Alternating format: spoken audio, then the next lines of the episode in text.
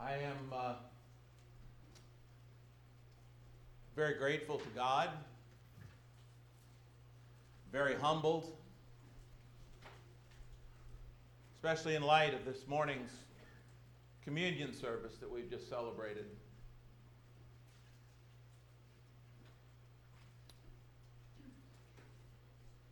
Sat there and just really focused and so grateful to be a Christian, so grateful to know the love of God.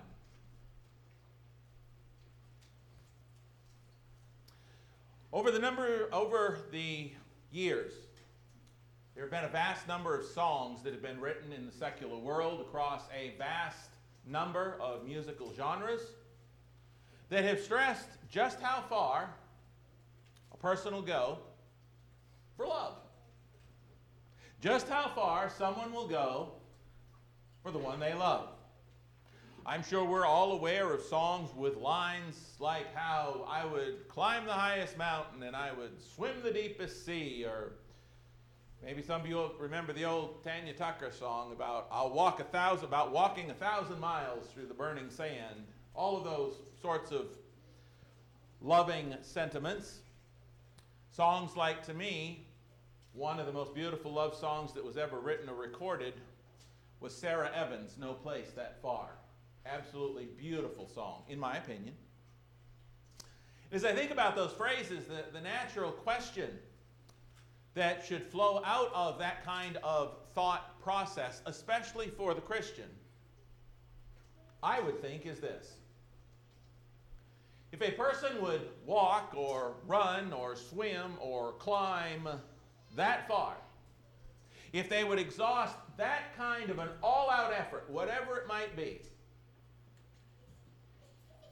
to have a human love, a far less than perfect but faulty human love, then how far exactly would one go for God and with God by and on their trust and faith in Him and Him alone and His perfect love. Ever thought about that? How far would a person go for the love of God? How far, as a matter of fact, the title of this morning's sermon is Just How Far Will You Go for Jesus? Well, we start asking about how far one would go by and on their, their faith and trust in God and His perfect and all consuming love, the Bible gives us answers. Turn to me, if you would, this morning to Hebrews chapter 11. And we will see one answer to that question. By the way, if you are visiting with us, we are very glad to have you this morning. I want to tell you while uh, folks are turning in their Bibles if you did not get a visitor's packet, please make sure you get one on the way out, and please make sure you fill out a visitor's card so we can send you a letter of thank you for having been here this morning. We appreciate very much your being here.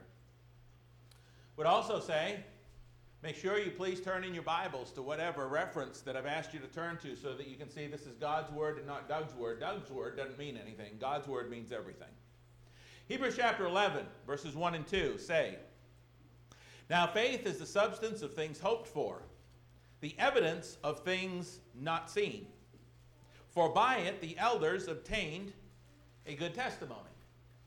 We get down a little ways further in Hebrews 11, and we would note in verse 6 what faith also brings us.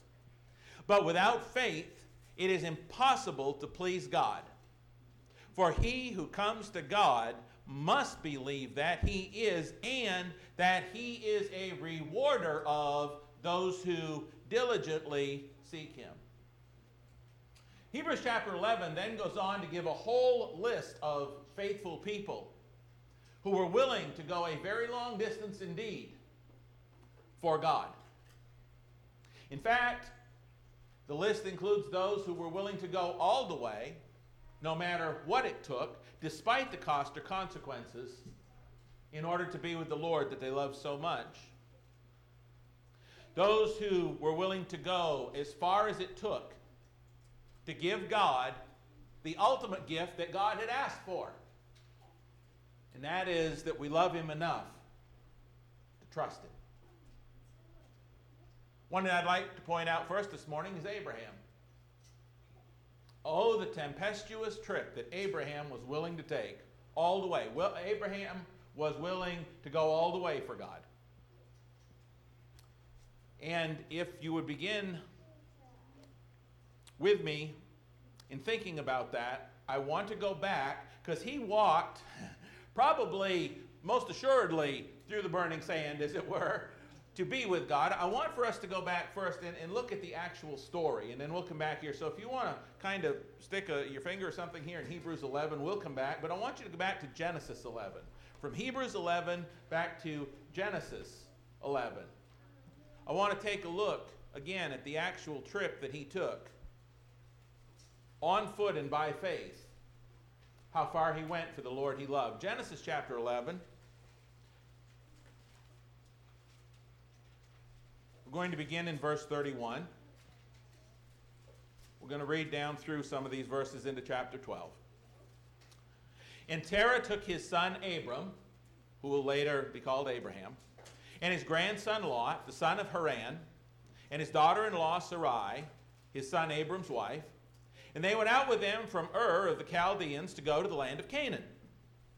And they came to Haran and dwelt there.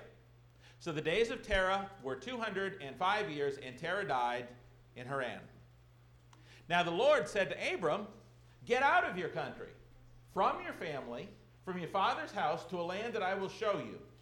I will make you a great nation. I will bless you and make your name great, and you shall be a blessing. I will bless those who bless you. I will curse him who curses you, and in you all the families of the earth shall be blessed. So Abraham departed. You notice that? God told him to go, he went. We're going to see how far he went. Abraham departed as the Lord had spoken to him, and Lot went with him. Abram was 75 years old when he departed from Haran. What I want you to understand is this phase of his taking off and seeing how far he'll go for God, he's no spring chicken. I realize they lived a little longer in those days, but he wasn't a teenager here, okay? Then Abram took Sarai his wife and Lot, his brother's son, and all their possessions they had gathered, and the people from the people whom they had acquired in Haran, and they departed to go to the land of Canaan. So they came to the land of Canaan. Abram passed through the land to the place of Shechem, as far as the terebinth tree of Moreh. And the Canaanites were then in the land. Then the Lord appeared to Abram and said, To your descendants I will give this land. There he built an altar to the Lord who had appeared to him. He moved from there to the mountain east of Bethel, and he pitched his tent with Bethel on the west and Ai on the east. And there he built an altar to the Lord and called on the name of the Lord. So Abram journeyed, going on still toward the south. Now there was a famine in the land, verse 10, and Abram went down to Egypt to dwell there, for the famine was severe in the land. So, from beginning to end, this journey, according to one resource that I looked up from the very, very beginning to the end, was around 2,000 miles. 2,000 miles. A journey of some 2,000 miles away from his homeland. A journey on foot with his flocks, with his family a journey into hostile territory, through a land of famine, and all with no complaining. all with no complaining, on into, on into Egypt, with, well, you don't see Abram complaining anywhere here. Why? Abram was apparently willing to walk or travel or run or swim or climb through or over whatever it took in order to be faithful to and finally with the Lord that he so loved. Which brings us back to Hebrews 11, if you would please. We would notice verse 8 and following. Hebrews 11, 8. The Hebrew writer recounting the story of Abraham's life. By faith, Abraham obeyed when he was called to go out to the place which he would receive as an inheritance. And he went out not knowing where he was going. He just went because God told him to go. Verse 9 By faith he dwelt in the land of promise in a foreign country, dwelling in tents with Isaac and Jacob, the heirs with him of the same promise. For he waited, here comes, he waited for the city which has foundations, whose builder and maker is God. He was willing to go as far as he went because he wanted to be with God. By faith, as we move on, by faith, Sarah herself also received strength to conceive seed, and she bore a child when she was past the age, because she judged him faithful who had promised. Therefore, from one man, and him as good as dead, were born as many as the stars of the sky in multitude, innumerable as the sand which is by the seashore. Then it goes on to say this verses 13 through 16. These all died in faith, not having received the promises, but having seen them afar off, were assured of them embraced them, and confessed that they were strangers and pilgrims on the earth. For those who say such things declare plainly that they seek a homeland. And truly, if they had called to mind that country from which they had come out, they would have had opportunity to return. In other words, they're looking for a homeland. Not, not the homeland they left. That isn't what they're talking about. That's the point of the Hebrew writer. They're looking to be at home with God. But now he says in verse 16, they desire a better, that is, a heavenly country. Therefore, God is not ashamed to be called their God, for he has prepared a city for them. How far was Abraham willing to go for God? As far as God told him to. Period. Through what was Abraham willing to go for God? Whatever God required of him. Period. Well, okay, but how far was that going to get Abraham with God? All the way to God's side. Period. Because, as we read in Hebrews 11 6, God is a rewarder of those who diligently seek him. But as we consider the story of Abraham, the story of Abraham and how far he was willing to go for God does not stop there. Because, you see, it wasn't just about how far he was willing to walk on foot for God, but about how far he was willing to go and walk by faith in God. Tells us in Hebrews 11, verse 17, about again, not just how far he was willing to walk on foot, but how far he was willing to walk by faith. Verse 17 of Hebrews 11. By faith, Abraham, when he was tested, notice even Abraham was tested as we will be tested.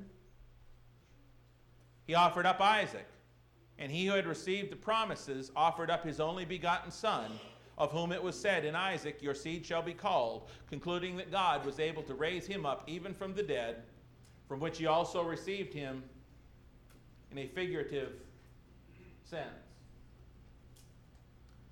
Turn back with me again to Genesis 22 this time.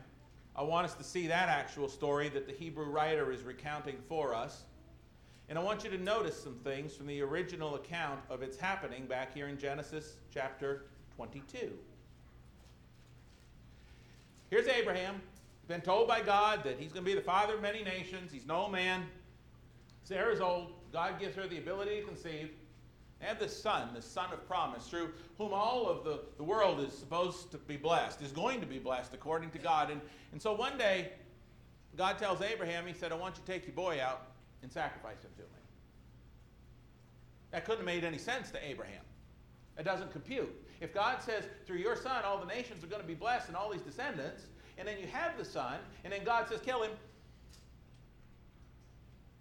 while it may not compute here, while it may not make sense, by faith, I want you to watch what Abraham did. How far was he willing to go by faith in God? Genesis 22, verse 1. It came to pass after these things that God tested Abraham. There's that word again. And if Abraham could be tested, so are we. He said to him, Abraham. And he said, Here I am. Then God said, Take now your son, your only son, Isaac, whom you love. Go to the land of Moriah and offer him there as a burnt offering on one of the mountains of which I shall tell you. And Abraham said, God, you got to be kidding. No, that's not what the text says, is it? Do you ever have something coming up that you dreaded?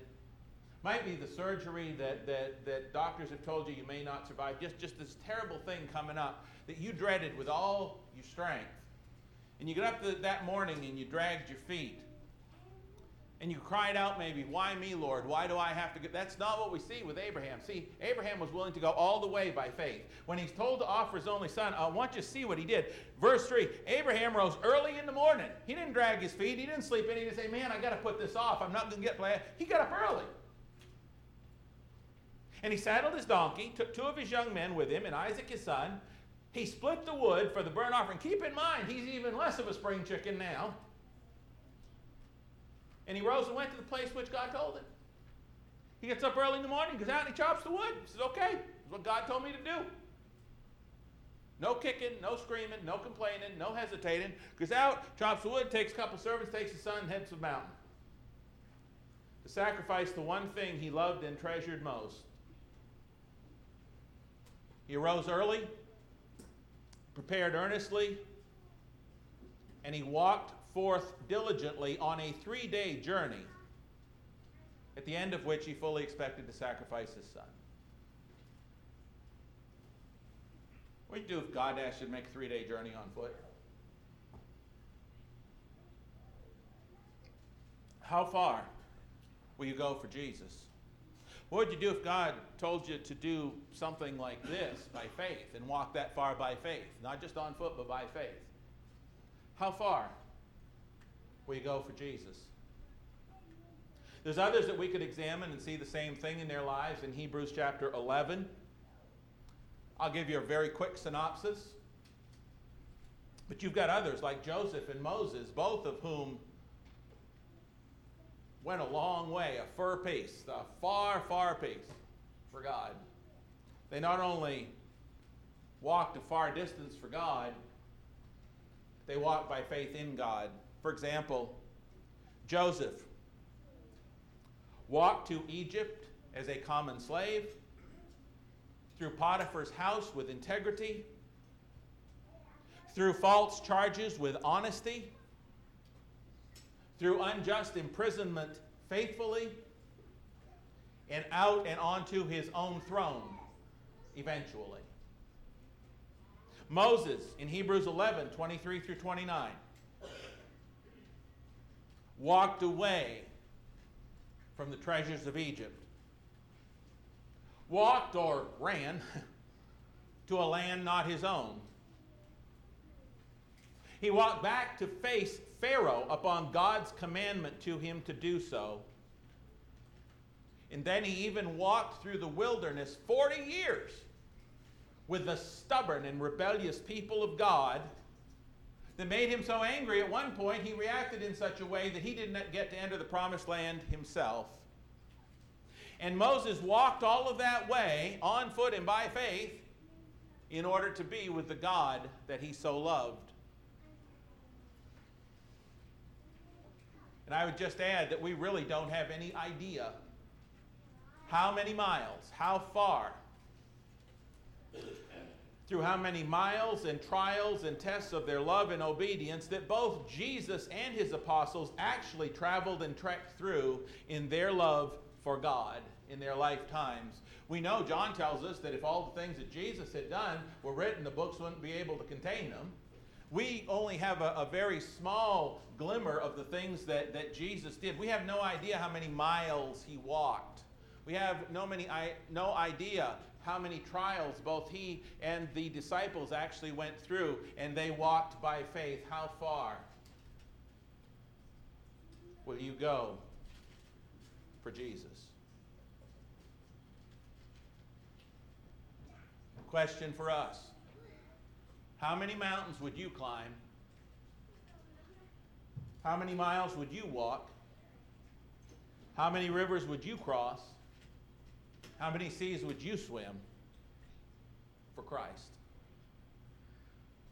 How far would you go for Jesus, the Lord that you love? Would you travel 40 miles to Tulsa to see a struggling saint in the hospital if you knew that you could get in? Would you travel 50 or 100 or 150 miles to go to a lectureship, a gospel meeting, or, or some other special event or assembly of the church so that you could be encouraged and edified, so that you could be uplifted as well as encouraging, edifying, and uplifting others? As you all grow together in your faith and love for the Lord, would you go that far for Jesus? Would you travel five or 10 or, or 15 miles, or maybe more, to go see a brother or sister privately about a problem between you? Would you travel five or 10 or 15 miles to Bible study and worship services, even with gas prices that continue to keep climbing? You know, it seems that sometimes some saints forget that Sunday evening is still part of the Lord's day. How far would you be willing to go in order to be with the Lord that you so love? How far are you willing to go by faith? Are you willing to give Him the first fruits of your finances, even if it hurts? Are you willing to submit and surrender every area of your life to His service? You know, we had up on the slides here a little while ago um, that the elders had passed out a sheet, and it's got all of these different ways of service. I want to really tie that into that lesson, this, this lesson this morning, and say this. Some of you brothers in Christ, I know it's uncomfortable to do certain things. I understand that. And I know there's certain things that certain brothers cannot do. I understand that. We all have our own gifts, talents, abilities. I get that. I really do. But I really want you to think about this morning how far would you go for Jesus as you look down through that slot? If you've never given a devotional, would you go far enough as, as to try it? If you've never led prayer or been on the prayer list, would you go that far for Jesus? Would you stand up and lead prayer for the church? I want you to really Think about that. How far will you go for Jesus? Are you willing to submit and surrender every area of your life to his service? How far will you go? Are you willing to encourage? This is a big one. Are you willing to encourage and do everything in your power to instill in your children, your grandchildren, and your great grandchildren at every opportunity and with everything you've got the absolute truth that the most important thing that they can ever become on this planet is a faithful child of the living God. How much time do we spend training our children? Having them in school in extracurricular activities, having them graduate, maybe go to college, and they spend all of this time prepping for things of this world. There is nothing in this world that your child, grandchild, great grandchild, or more can do. There is nothing more important, there is nothing more powerful that you can train them and prepare them to be than a faithful and humble child of the living God in His service for the rest of their life. Nothing. Are you willing to go that far for Jesus? How far? Are you like Abraham, willing to sacrifice what means the most to you in this world if God's word asked you to? Hmm. Are you like Joseph, willing to do the right thing even when nobody's watching? That's a big one today. Are you like Moses, willing to walk away from worldly fame and fortune, if not doing so would mean that you were betraying and abandoning the people of God? Would you, like Jesus, be willing to go so far as to offer and pray for full forgiveness for those who would be rate you and betray you and lie about and persecute and seek to crucify you. Would you go that far for Jesus? How far are you and I willing to go for him? You know what the answer to the question is? All the way. How do we get to the point that we understand that? We get to the point that we understand that the answer to the question is all the way when we understand just how far He was willing to come for us. That's the key. And, and this morning, when Joel got up here at the table and he talked about focus and how Jesus' focus was on us, so our focus should be on Him. This is, this is the same thing. We should be willing to go all the way for Jesus because Jesus was willing to go all the way for us. Philippians chapter 2. Turn there with me, please. Philippians chapter 2. Beginning in verse 5, very, very familiar passage, but, but it tells us just how far Jesus was willing to go for us as we talk about how far are we willing to go for him. Philippians 2, verses 5 through 7. Let this mind be in you, which was also in Christ Jesus, who being in the form of God did not consider it robbery to be equal with God but, verse 7 of Philippians 2, made himself of no reputation, taking the form of a bondservant and coming in the likeness of men. Oh, the great gulf that Jesus was willing to come across for you and I. He was equal with God. He had the glories of heaven, and he was willing to go so far as to surrender up the glories of heaven, equality with God, empty himself, come out of the glory, come out of heaven, come to this earth. That's how far he was willing to come or go from heaven to come for us and to face all that he did. And it's not only about how far was Jesus willing to come for us, but how far he was willing to go once he got here. Verse 8, Philippians 2 And being found in appearance as a man, he humbled himself and became obedient to the point of death even the death on the cross. Jesus was willing to go all the way. All the way up the Via Dolorosa, the way of suffering for us, to the cross, through everything he went through on the cross. You know why he did that? You know why he was willing to go that far for us? So that we would have the opportunity to go all the way for and to him. That's why. It's really that simple. He wanted us to be able to walk with Him, to go that far with Him, to go to the grave with Him, to go to heaven, to be with Him forever. And the only way that that was going to happen was for Him to go all the way for us. Excuse me. There was no place too far. There was no pain too painful. There was no price too costly for Jesus to go for us. And so there should be no place too far or too painful for us to go for him. So, where does Jesus want us to go? Where is it today? He doesn't leave us to, he doesn't ask us to leave Ur of the Chaldeans. He doesn't ask us to go to Egypt doesn't ask us to go back and face Pharaoh. What does he ask us to do? Where does he ask us to go for him? In Matthew chapter 28, verses 19 and 20, he told his disciples just before he ascended back to heaven, and he tells us by extension Go therefore, it's very simple, starts the verse, go. Go therefore Make disciples of all the nations, baptizing them in the name of the Father and of the Son and of the Holy Spirit, and teaching them to observe all things that I commanded you. That's where God said, I want you to go that far for me.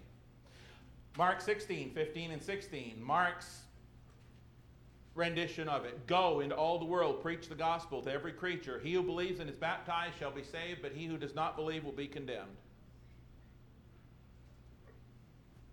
How far? Young people, you're not excluded from this. If you're a Christian, if you're 15 and you're a Christian, you're no more excluded from this than the Christian who's 50 or 80. How far are you willing to go in that direction for Jesus? How far are you willing to walk by faith in Him in that direction? Are you willing to walk across the street or down the street in your neighborhood to go tell the neighbor that you've known for years about the Lord that they don't know at all? Are you willing to roll up your sleeves, skip lunch, walk down the hall and tell your coworker about Jesus Christ? Are you willing to go so far as to drive to a fallen away or falling away member's home, pull into the drive, walk up to the front door, knock and go in, and tell them how much Jesus loves and misses them, and so do you? Are you willing to walk by faith and invite a friend to sit down and study the Bible with you? Sometimes you say, Well, I just don't know enough. I, have known Christians that, that have sat in Bible classes for decades. I just don't know enough. Well, when are you going to know enough? Do you know what Jesus did for you? Then you know enough. The reason these are all such vital questions is because the answer to them will not only help to determine where souls will spend their eternity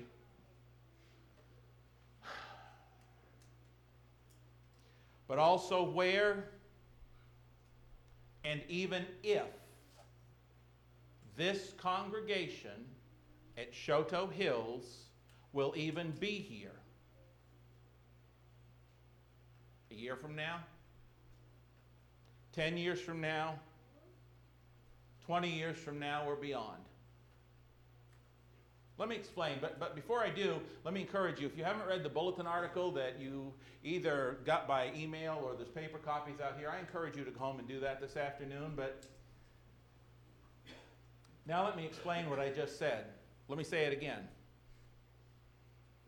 The answer, the, the reason the answer to the question, how far are you willing to go for Jesus, is so important when it comes to evangelism and all those questions I asked you a moment ago, is because that has a lot to do with if this congregation at Shoto Hills will even be here years down the road.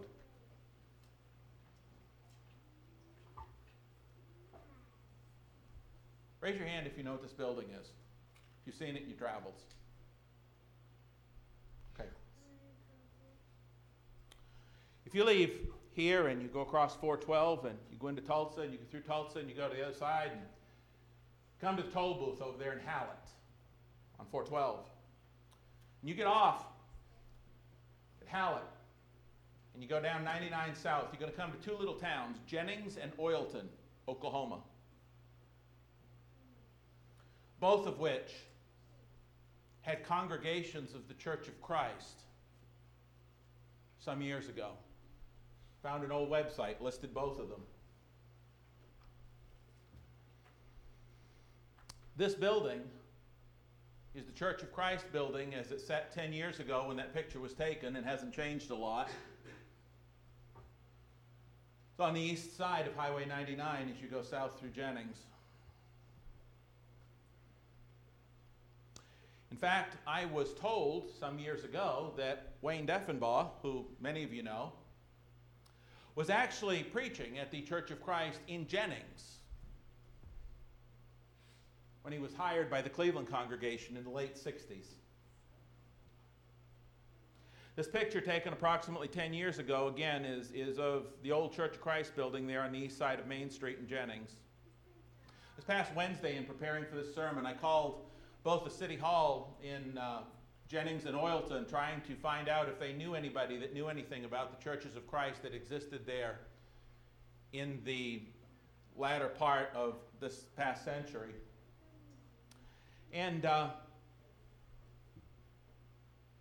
talked to one old timer in the Jennings Town Hall, City Hall was there, and they said, there's, there's a guy sitting here that's been around forever. He could maybe answer your questions. And so I asked him a few questions, and he didn't have a lot of real solid answers, but he said, I think the Church of Christ building, the one that they used to have down in Oilton, is that one that sits down there with the roof falling in on it.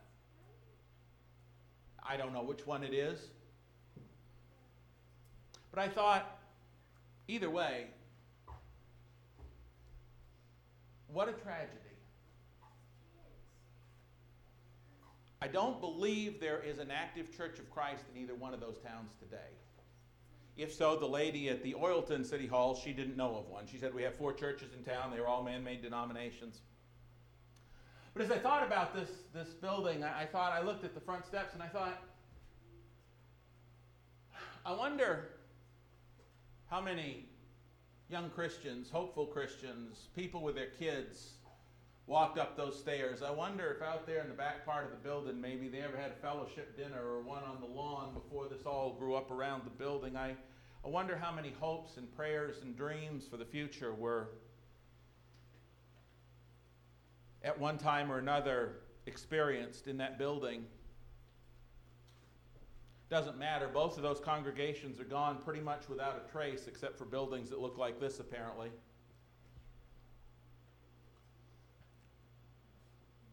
I know of a congregation a number of years ago, not either one of those two, but a congregation a number of years ago that was that had 90 people in attendance average, 90 people. And after one Sunday sermon stressing the essential need for personal evangelism by every member of the congregation, there was a comment reportedly made by one of the members to the effect of, We're doing just fine the way we are. The last I knew, that congregation that numbered 90 was down to about 35 or 40. Didn't have any teenagers left. And it sold their parsonage. Those are not real good indicators for a vital and flourishing future, brethren. The time to do personal evangelism is today. The time to do personal evangelism is when the congregation has the young people and the older people and the resources to go out and do it. Not tomorrow when it's too late. When a congregation drops down to 20 people or 25 or 10, and they're mostly silver haired or balding folks like me, that's not the time to get out and try to do uh, the evangelism that you should have done a decade ago. The time to do evangelism is right now.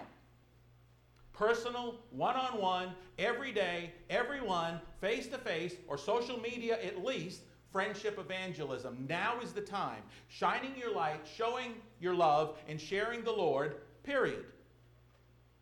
The only way evangelism works, it, it's not always by inviting people to church, but, but in the first century we saw that, that people sit down and had one on one discussions with people and they studied the Bible and they talked about the Lord, they talked about what the Bible said, and, and that's the effective way to reach people. How far will you go for Jesus? There's so many things that so many people need to know that are in the Bible that they just don't know. How many, let me ask you something. How many millions of people do you think got up this morning and went to an Easter service thinking that somehow that was biblical? It's not. How many people? I mean, it, wasn't it awesome communion this morning? Once a year, the Lord gave us this feast to celebrate his death, burial, and resurrection. Isn't that awesome? That empowers me through the week. Does it you? Does me. And he gave us that every week, and it wasn't meant to be a, a, once a year celebration of, of his resurrection. We do that every first day of the week, Acts 20 and verse 7, and that's what the Bible says, and that's the way God designed it. And, but, but people need to know that. How many people do you know in this world who believe that we're saved by faith only? When the Bible says in James 2:24, therefore you see a man is not justified by faith only. How many people that we love need to know because they, they, they, they they don't know what the Bible says, but they believe that, that they're going to heaven and they've maybe never even opened a Bible. And brethren, we've got to reach them with the gospel. How far will you go for Jesus? The Apostle Paul was willing to go so far as to be taken prisoner, to be taken to Rome, and to be taken there in chains. That's how far he was willing to go in order to preach the gospel to Nero and his household, the result of which was souls saved. Philippians chapter 4, verses 21 through 23. The members of Caesar's household, the brethren in Caesar's household. That's how far Paul was willing to go, and God rewarded that faith.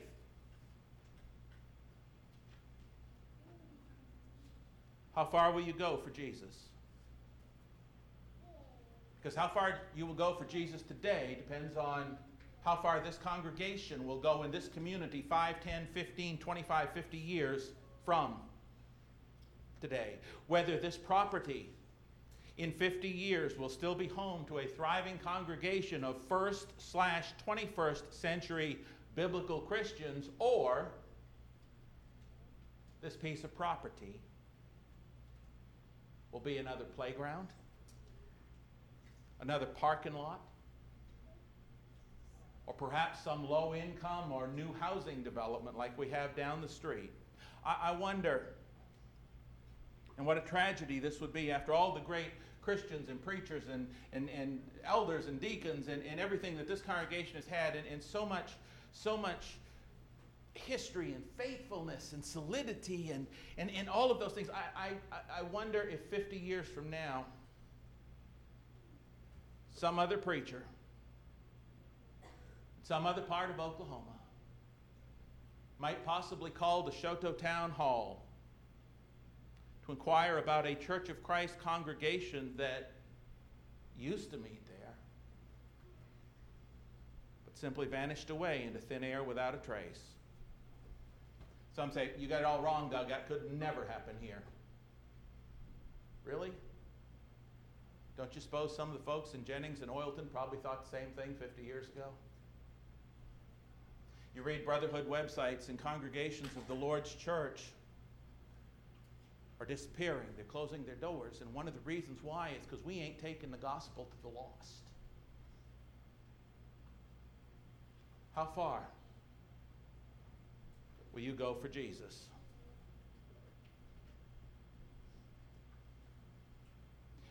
Will you take your gospel, take the gospel of Christ to your family, your friends, your neighbors, your classmates, and coworkers one on one? Will you talk to them about Jesus and what he's done for you and how much they need him because there is no better life on this planet than life as a Christian because there is no greater love in this world than the love that Jesus had for them and he came that far for them. Will you go that far for him?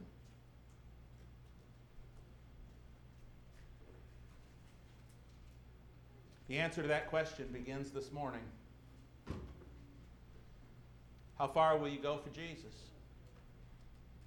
If you have never been baptized specifically for the forgiveness of your sins as scripture demands, Acts 2:38, uh, Acts 22:16, 1 Peter 3:21. There's a whole bunch of scriptures and if that idea is new to you, we'd love to study with you, but just looking at what the Bible says how far will you go for Jesus right now? If you've never been baptized for the forgiveness of your sins, will you, in a moment when we sing this invitation song, are you willing to step out the, the, the 10, the 15, the 50, the 60 feet and walk down the center of that aisle and be baptized for the forgiveness of your sins? Are you willing to go that far for Jesus? Give him your life and let him cleanse your sins? If you've already done that, but you've never had the strength, and you, and you hear these sermons, you go, man, I, I know I need to do that, I know I want to do that, and, but I just don't have the strength.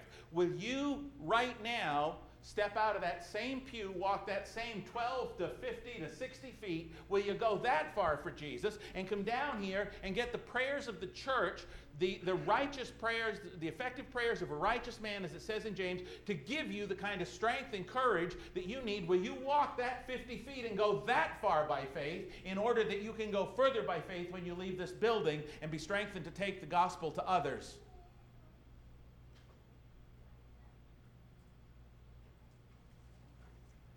How far